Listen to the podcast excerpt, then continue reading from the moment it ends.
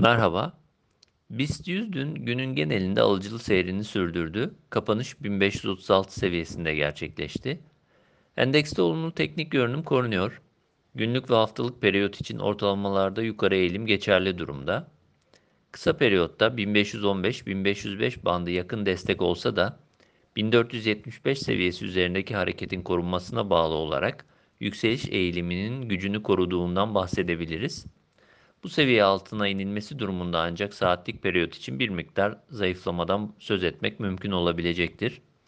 Bu aşamada genel olumlu teknik görünüm paralelinde bir süredir belirttiğimiz gibi yaşanan hareketin 1570-1600 bandına yönelik olduğunu düşünmeye devam ediyoruz.